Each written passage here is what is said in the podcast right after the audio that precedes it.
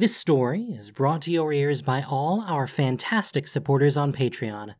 To get in on the action yourself with bloopers, extras, and the occasional early story, join us at patreon.com slash voiceofallmtg. We'd like to thank our newest patrons, Jay Pizzle, Callum, Riversong, and Meat Reaver for already donating. For more stories or just a chat, visit voiceofallmtg.com. And now, Voice of All presents Rallying the Reluctant, Episode 3 of War of the Spark. Mr. Jace Beleren, the former living guild pact, had given the telepathic order. Retreat. We need a plan. Contact every planeswalker and guildmaster you can find. Meet us at the Azorius Senate. Now. Well, there's now, and there's now. Mistress Kaya was still determined to make it to Orzhova first, and about ten minutes later, with Teo and I in tow, she succeeded. But pretty soon it felt like that was all she'd succeeded at. She was immediately greeted by Madame Blaze, her chief servitor. In an attempt to rally the Orzhov to fight Bolas and his Eternals, Mistress Kaya asked Madame Blaze to call a meeting with syndicate authorities, starting with matriarch Teysa Karlov, head of the Orzhov's leading oligarch family. Five minutes later, matriarch Karlov sent her regrets, claiming she was still confined to her quarters, but she had already arranged for an already frustrated and angry Mistress Kaya to meet with a trio of big shots, each of whom had, I guess, assumed more power over the church since Kaya had assassinated its former rulers, the Obzedat Ghost Council. Known collectively as the Triumvirate, these big shots came in one at a time, each accompanied by a small thrall on a leash that did nothing, as far as I could tell, except make their masters look more important. Pontiff Armin Marov was a human, the patriarch of the Marov oligarchs. He was very old, with graying skin and absolutely no hair, looking very much as if he were already well prepared to join a reformed Obzedat. Tithe Master Slavomir Zoltan was a dangerously handsome vampire, and Mistress Maladola was an angel, a long ago defector from the Boros Legion, who now acted as the Orzhov's chief warrior executioner. Mistress Kaya also asked Madame Blaze to fetch Mr. Tomik Vrona, who was Matriarch Karlov's assistant, but Madame Blaze returned to report that Mr. Vrona could not be found and apparently wasn't within the cathedral's walls. I knew, from following Master Zarek and Mistress Kaya around for Hekara, that Tomik was Kaya's friend, and I could see and feel her frustration fade, instantly replaced by worry, given the current conditions of Ravnica's streets. So, with Mr. Vrona absent and Matriarch Karlov abstaining, the six of us, or nine if you count the thralls, entered a grand cabinet big enough to hold ten times that many folk. And the Triumvirate did not sit close to Mistress Kaya or each other, forcing everyone to shout everything that was said in order to be heard over their own echoes. Mistress Kaya tried to explain about the dangers Bolas and the Eternals presented to Ravnica, the guilds, and the Planeswalkers. Pontiff Marov, amidst an elaborate apology to his new planeswalking guildmaster, didn't see why planeswalkers should be of any concern to the Orzhov. Still, I am happy to issue a church edict condemning the Eternals' harvesting of these uh, planeswalker sparks. Is that the correct term? Well, no matter. We'll play with the wording. Tithe Master Zoltan couldn't quite justify the expense of joining the battle. Tithes have been down in these difficult times, and it hasn't helped that you keep forgiving debts, Guildmaster. Let's allow things to settle, shall we? The economics of the war may look much better after it's over. A rebuilding phase in the city always brings in more revenue. Mistress Maladola was the only one of the three who seemed even vaguely inclined to help. In any case, she briefly spoke of her itch to join the fight. But Tithe Master Zoltan shot her a raised eyebrow look, and Pontiff Marov shook his jowly head very slightly, and the executioner quickly changed her tune. If our new guildmaster would lead the charge, I'm sure the church executioners would be pleased to provide her with an honor guard, at least to accompany her to the summit meeting at the Azorius Senate. I don't need a token guard. I can take care of myself. You're missing the. Please, Guildmaster, we insist. Do we not? Tithe Master Zoltan and Pontiff Marov concurred that they did, with the vampire adding, Appearances at least mandate you be accompanied as far as the Senate House. And no farther. Mistress Kaya glowered so hotly, I thought she might catch fire. Listen to me. You don't seem to comprehend the danger this entire world is facing. I imagine if things are that grave, the Living Guild Pact will finally show his face and solve things. Beleren has shown his face. He's here and fighting, alongside the rest of us. He's part of this Gatewatch organization that I gather guards the multiverse from threats like Bolas. He and another planeswalker, Gideon Jura, are doing their best to lead the forces opposing Bolas. But as Living Guild Pact, he's lost his authority, his powers. He can't just fix this for us. It's up to. Without his authority and power, what use is the man? Indeed.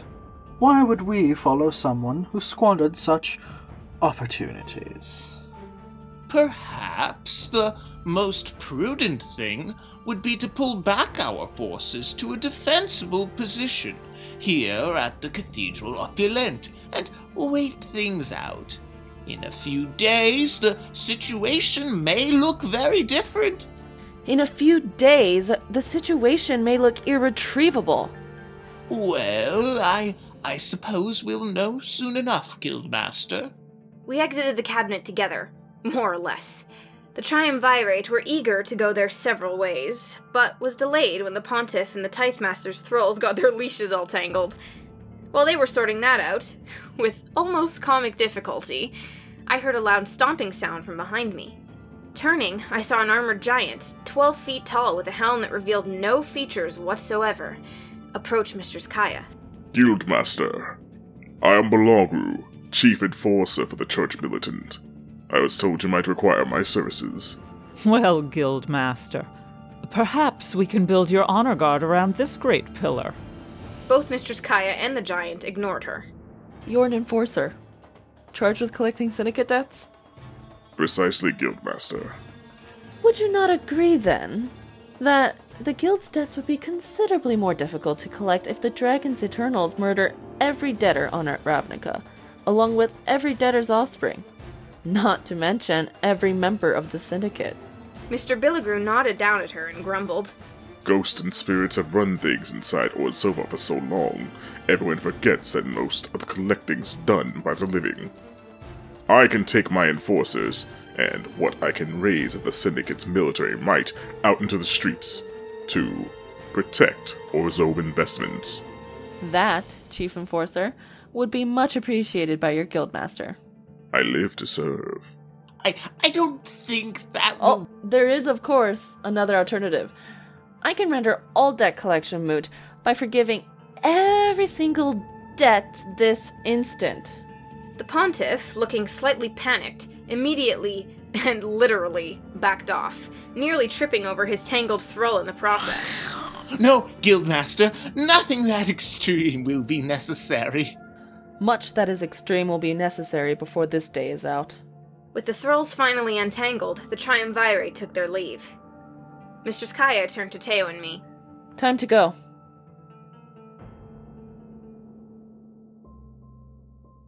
I felt very important, and also pretty lonely, as I entered the Senate House at Mistress Kaya and Teo's side. I longed to find Hekara among the crowd, to find it had all been a big mistake and she was still alive. But not only was she not there, no one from the cult of Rakdos had shown up from the summit. We were told that Lord Rakdos blamed Master Zarek, Mistress Kaya, Miss Lavinia, and Mistress Vraska, who wasn't there either, for the death of emissary Hekara, and had declined to send any representative at all in protest. Likewise, with Mistress Vraska gone, there was no one from the Golgari swarm, and word was spreading through the chamber that Dum Domri was dead. Turns out he was a planeswalker and got his spark harvested by an Eternal. Akamal and the twins had gone with him. I wondered if they were dead too. Anyway, nobody was here from the Gruul clans either. Since both Golgari and Gruul had been left leaderless, with no one, or maybe too many, stepping up to take charge, I suppose they couldn't summon up anyone for the summit. House Dimir also appeared to be a no show, and the Selesnya Conclave had retreated behind their borders, meaning half of the ten guilds were providing absolutely no help to the cause. Look, if Gateless Me is the only person even close to being a Gruul, Rakdos, or Selesnya ambassador, we're all in trouble. Presentable, I'm not. Things weren't much better with the other guilds either. The Azorius Senate Guildmaster, the already infamous Dovin Baan, had, like Mistress Vraska, been working with Bolas. He wasn't attending the summit, even in his own seat of power. Miss Lavinia and a few old school Azorius were here, having formally disavowed Baan and his leadership, but they had no real authority over their guild. The bylaws of the Senate still listed Baan as guildmaster, and the Azorius do love their bylaws. And the Orzhov Syndicate? Well, Mistress Kaya got the honor guard she hadn't asked for, and I guess Chief Bilagru had taken his enforcers into the streets to kill Eternals.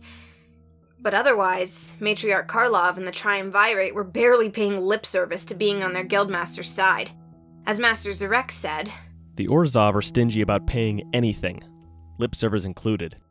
all told, that meant only the Izzet League, led by Master Zarek and Chamberlain Maree, the Boros Legion, led by its guildmaster, Mistress Aurelia, and the Simic Combine, led by Mr. Vorel, theoretically with the full support of his guildmaster, Prime Speaker Vanifar, had shown up in force.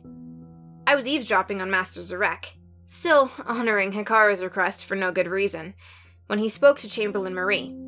50% won't be enough no matter how we squeeze this, will it? I'm sorry, Guildmaster.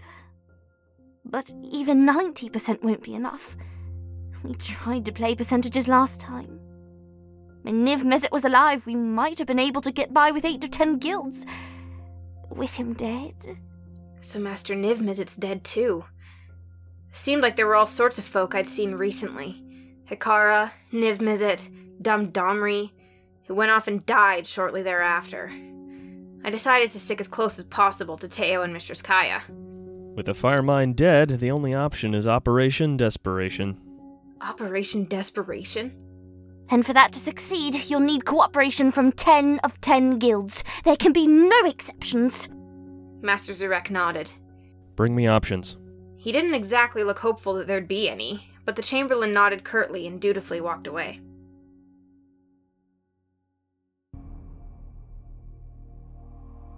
Mr. Jura and Mr. Beleren were standing in front of the late Mistress Isperia, former guildmaster of the Azorius Senate, current statue decorating the Senate Hall.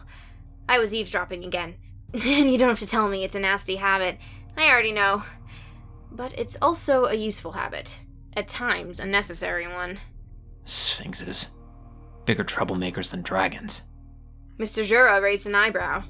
So then all dragons but one. Didn't know you had such a problem with sphinxes. Alhammarret, Azor, Isperia. Never met a sphinx who wasn't arrogant, aloof, pain in my. Whoa, whoa, whoa. Isperia did a lot of good on Ravnica. In fact, if Vraska hadn't turned her to stone, we might be in a much better. Vraska's vengeance was well earned. You don't know her. You don't know her story. I suppose I don't. It occurred to me then that Mr. Beleren was at least a little bit in love with Mistress Vraska. I thought about that and figured they'd make a really cute couple. Mr. Jura put a calming hand on Mr. Beleren's shoulder. At first, the latter gentleman looked about ready to knock it off, but he took a deep breath and even managed a weak smile. We need to get to it. The longer we're sequestered in here, the more damage Bolas and his army can do out there. So take a minute. Compose your thoughts and let's call this meeting to order. Mr. Beleren nodded and started to walk away, before pausing. You're a good friend, Gideon. I don't know if I've ever told you that. I'm quite sure you haven't. But to be fair, I don't think I've ever said it to you either. I'm a little bit ashamed you beat me to it, old friend. Mr. Beleren smiled again, looking simultaneously boyish and old. He was lean, fit, tan, and apparently in love. But the weight of Bolas's attack clearly weighed on his slightly stooped shoulders, and it revealed the age in his face. Watching him go, Mr. Jura straightened his back and then turned to scan the crowd, which was short on guild representation, but heavy on planeswalkers, including himself and Mr. Beleren, Master Zarek, Mistress Kaya, Teo, and many, many more, many whose names I hadn't yet caught. One of the planeswalkers had even brought his dog, who had two tails and the softest fur. Mr. Dack Fayden, a local psychometrist and thief, whose excellent work in the latter discipline I'd been surreptitiously studying for the last couple of years, turned out to be another planeswalker, kinda explaining how I'd lost track of him on more than one occasion. He was flirting a bit with Miss Rye, complimenting her on the style and cut of her dress, while eyeing the gold filigree jewelry she wore all over her person. she appeared both flattered and cautious, which seemed appropriate. Mr. Beleren returned, nodding to Mr. Jura, who nodded back. It was time, I suppose. So I scurried back over to Teo and Mistress Kaya. So, what were you talking about over there? I listened more than I talked. He smiled at me. You listened? Really? I elbowed him in the ribs. Ow. But he didn't lose the smile. It's a very nice smile. Oh boy. Don't get used to it, Araithia. He's a walker, and when this fight's over, he's just gonna walk away. Together, we watched Mr. Beleren and Mr. Jura step up to the front of the dais. Mr. Beleren enhanced his voice magically to fill the hall. Let's bring this to order, please. We need a plan. And you two strategic geniuses think you can come up with one? It came from a demon man in the corner, a planeswalker. Ob Nixilis, they called him, and most everyone was giving him a wide berth, except Mr. Pencil Mustache Planeswalker, who had earlier made a sincere effort, with insincere motives maybe, to buddy up with old Mr. Ugly Ob. A low buzz rose up from the crowd. No one seemed to like the Demon Man, but it was clear plenty shared his opinion. Mr. Beleren's tenure as the Living Guild Pact had been inconsistent, and his leadership wasn't universally recognized by Ravnicans. Or by Planeswalkers, apparently. There'll be time for everyone to have their say. But standing around muttering to each other isn't getting us anywhere. So how about we stow the snide comments for the time being and listen? There was another, briefer collective murmur, but that was followed by an uneasy silence Mr. Beleren took advantage of. We face a number of problems. Five, to be exact. Some of you are aware of all of them, but many have only just arrived and haven't had the opportunity to get your heads around the whole picture. So let me offer some clarity now. He shot a glance at Master Zarek, who shrugged. One, the Izzet Beacon is luring more and more planeswalkers to Ravnica, where they run the risk of becoming more fuel for Bolas's power. As if on cue, another planeswalker materialized in the middle of the crowd amid a flash of turquoise light. He was an older man with turquoise eyes and a carefully trimmed white beard. Mr. Jura leaned over and whispered something to Mr. Beleren, but I was too far away to hear. We need to disable the beacon, which is under Izzet and Azorius Guard at the aptly named Beacon Tower. Getting there may be difficult, but the real problem is the machine itself, which was built with safeguards to prevent Bolas from shutting it off. Brilliant. Snorted the planeswalking minotaur I'd seen materialize in the plaza earlier that day. How you fools love to play right into the dragon's claws. Miss Huatli countered from across the room. As you did by coming here. The Minotaur snorted again, but said nothing more. I decided I liked Miss Huatli quite a bit. Problem number two the Immortal Sun. Once the beacon summons the planeswalkers to Ravnica, the sun keeps them trapped here. So, like the beacon, we need to shut the sun down. It's not far from here, one of the new Prahv towers, being guarded by the new Azorius Guildmaster Dovin Baan, who we've learned is a pawn of Nicol Bolas. 3. The planar bridge from Amonkhet allows a seemingly endless army of Eternals to enter Ravnica and slay planeswalkers lured by the beacon and held by the sun. We have to shut it down, and we can only do that from the Amonkhet side. Miss Samut called out. I've tried to planeswalk back to Amonkhet, but the immortal sun. I know, and we can't wait for problem two to be solved. So we'll utilize the portal itself to travel to Amonkhet. Miss Ballard scoffed. While the Eternals march out of it? That sounds like a great plan for committing suicide. Mr. Beleren actually smiled at this. There are steps we could take to make it only a mediocre plan for committing suicide. I'm game. Mr. Beleren thanked her with another smile. But, turning to Mr. Jura, his smile quickly faded, and when he spoke again, it was as if he was addressing his next point to Mr. Jura alone, as if he half expected him to challenge him on it.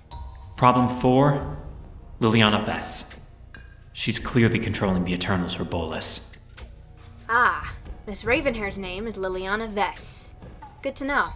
We need to make sure she can't do that anymore. Ever. Mr. Jura said nothing. Finally, five. Bolas himself. Though, if we can't deal with the first four problems, the fifth is pretty damn hopeless.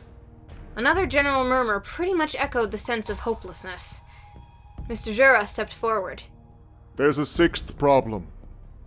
We have a responsibility to protect ordinary Ravnicans, since none would be in danger if not for Bolas's hunger for Planeswalker sparks. Mr. Beleren put a hand on his shoulder. That's right. Six problems. Seven. We need to reconstitute the Guild Pact by uniting all ten guilds. Without the Guild Pact's combined might, we'll never truly stand a chance against the dragon. You tried that already. Mr. Vorel pointed at Mr. Suspiria's remains. Look at the result. Isperia's dead. And today you couldn't even assemble representatives of all ten guilds during Ravnica's greatest moment of crisis. What in the world makes you think you can reconstitute the Guild Pact now? Another wave of murmurs threatened to become a roar, but Master Zarek enhanced his own voice with magic. It buzzed and crackled as he spoke over the crowd. I'm honestly not sure we can, but we must try. The Firemind left behind one final stratagem. It's a bit desperate. More desperate than his last stratagem? Yes, in fact. But it might be our only chance. Alright, alright, alright. Seven goals, or six anyway, if we're going to subtract going after Bolas for the time being. I propose splitting up our collective forces to achieve these goals. The murmuring instantly started up again, and the buzz was less than enthusiastic. One planeswalker, an aven whose name I didn't know, said, What if we surrendered? Uh, throw ourselves on the mercy of Bolas? Mr. Fayden turned to the aven. I don't think Bolas is the merciful type. You probably didn't see it, but a planeswalker named Domri Rade attempted to switch sides and join up with the dragon. He was the first planeswalker harvested. Another planeswalker, a woman with jet black hair and glowing green eyes, spoke. Then let's go into hiding. At some point, Bolas himself will want to planeswalk. He'll have Baan shut off the Immortal Sun, and we'll all escape. That is your solution? Hide and abandon Ravnica to the Eternals and the Dragon? You planeswalkers are the reason Bolas is here. The reason Ravnica is in danger. He turned to the aven. But I like your idea. The surrender, an enforced surrender if necessary, of your type would allow Bolas to eat his fill. Once sated, he'll leave Ravnica alone. Bolas is never sated. It was yet another planeswalker, a woman carrying a longbow. An equally bitter Miss Samut agreed. That is the truth. Fine. But let me make this clear, Planeswalkers. If you hide while Ravnica burns, you will find little help or succor from its citizens and guilds. Maybe we should surrender. Mr. Beleren looked quite exasperated. I kind of felt sorry for him, you know. Miss Samut stepped forward. Gideon Jura, it is noble of you to wish to make such a sacrifice, but do not forget the fate of Amonkhet. She turned to face the crowd. Bolas left my world completely desolated. Even now, a mere handful of survivors struggle to defeat the monsters that Nicol Bolas left behind to slaughter us. Bolas will not leave Ravnica as he found it. Bolas is never sated. There is literally nothing left of my world, Skalla, thanks to him. The dragon must die. There were shouts of Aye! at this, followed by more shouts that were, you know, less supportive and less polite. It was all falling apart. Miss Lavinia spoke up. One thing is certain. If we fight among ourselves, we stand no chance against Bolas. Mistress Aurelia shouted. Hear, hear! The fates of Amonkhet and Skalla must not befall Ravnica. I noticed Mr. Goldmane reach out a hand to Mr. Jura, who took it and stepped down off the dais. Remember your oath, the oath of the Gatewatch. Watch. Surrender is not the answer, my friend. The archer is right, and you know it. One such as Bolas will never be sated, nor will he show mercy. He views such things as weakness, and any attempt at such an appeal would only enhance his appetites. Mr. Jura took this in and nodded. Then he made his way to the center of the crowd, moving among the planeswalkers and gilded alike. Now that you know of our existence, you could be forgiven for believing our ability to traverse worlds is an excuse for a planeswalker to always run from a fight. But we of the Gatewatch took an oath to always stay. It was a choice we had the luxury to make, and somehow we thought that choice made us superior. Now we stand among you with that choice taken from us. Now the choice is whether to fight. He unsheathed his black broadsword with a considerable amount of flair. This is Blackblade. It has already slain one Elder Dragon, and it can destroy Bolas as well. With it, I hereby vow to take back this world. Who's with me? His speech roused the whole crowd, or nearly all of it. Folks began to gather around him. Mr. Goldmane put a hand on his shoulder, and that simple gesture seemed to act as a kind of trigger. From every side, planeswalkers and Ravnicans reached out their hands to touch Mr. Jura, or, if farther back, like Teo, Mistress Kaya, and me, to touch someone touching him, as if to draw strength from the strength of his conviction. It was kind of great. We all had a real moment there for a second or two. Well, all of us but Mr. Fayden, who snuck up behind Miss Kiora to poach a barehanded touch of her fancy, shiny bident with his psychometry, and wound up looking a bit like he regretted every single life choice he ever made. I was kind of giggling over that when a small Izzet goblin entered from a balcony door.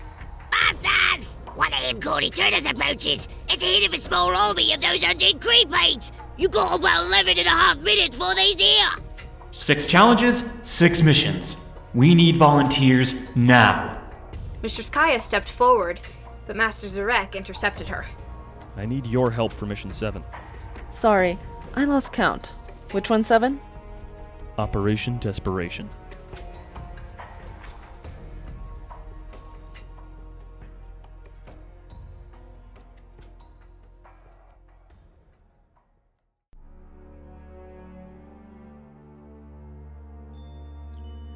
Thank you for listening to this production of Voice of All. As listener supported entertainment, we rely on you not just for the voices of the characters, but also to keep us going and growing.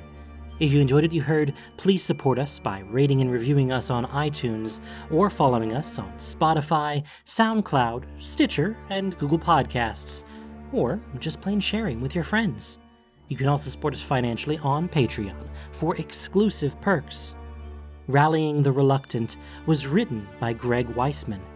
The podcast was produced and edited by Gendo Okeshi, with sound editing by Noxshade. This week's story featured the voice talents of Madison Dabbs, Isa Martell, Voodoo Sudu, Ozzy Snedden, Eli Lewis, Sharon Grunwald, E. L. Robertson, Mycroftian, Abigail Turner, David Ford, Ragna, Penny, Ryan Yoshitani, Caitlin Buckley, Christina Edelman, Inra Zyro, Malachi Gospodarsky, Kit Harrison, Alex Oakley, Fox, Stephanie Malia Morris, Mertia, Emily Doms, J.W. Forsyth, and Jared Rahman. Voice of All is unofficial fan content, permitted under the Wizards of the Coast fan content policy. Magic the Gathering is copyright Wizards of the Coast. Thanks so much for listening. Y'all have a great day.